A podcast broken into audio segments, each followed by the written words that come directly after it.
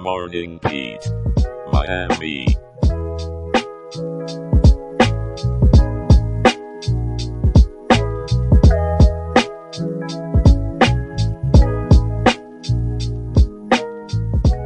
Good morning, everyone.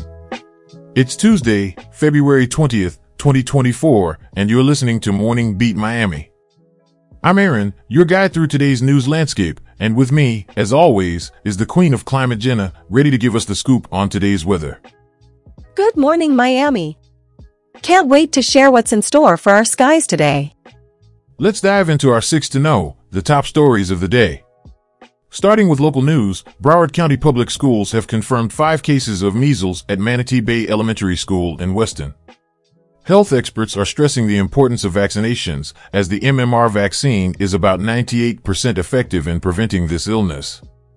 In political news, today is the last day for Florida voters to register for the GOP presidential primary next month. It's a closed primary, folks, so only registered Republicans can cast their votes. And remember, if you want to switch parties, today's your deadline. Sounds like today is a big day for decision making in Florida. Absolutely, Jenna.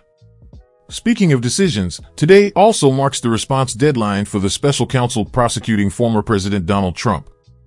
His lawyers are seeking help from the Supreme Court to block a decision rejecting his claim of presidential immunity.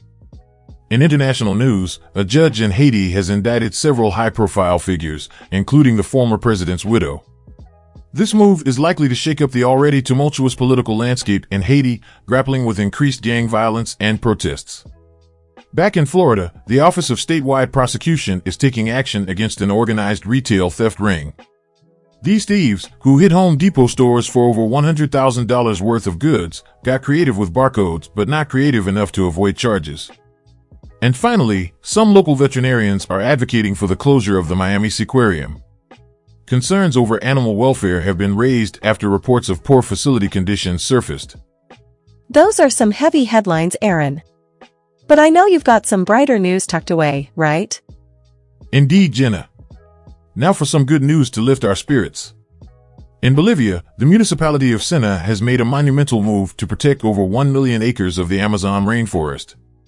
This new protected area is not only a haven for endangered species, but also a massive carbon sink. Kudos to Sena for building what they call a conservation mosaic. And here's a heartwarming headline for music lovers. Paul McCartney has been reunited with his iconic Hofner bass guitar after 50 years. It's a true testament to never losing hope on lost causes. That's fantastic. I mean, if McCartney's bass can resurface after half a century, what can't we find? Exactly.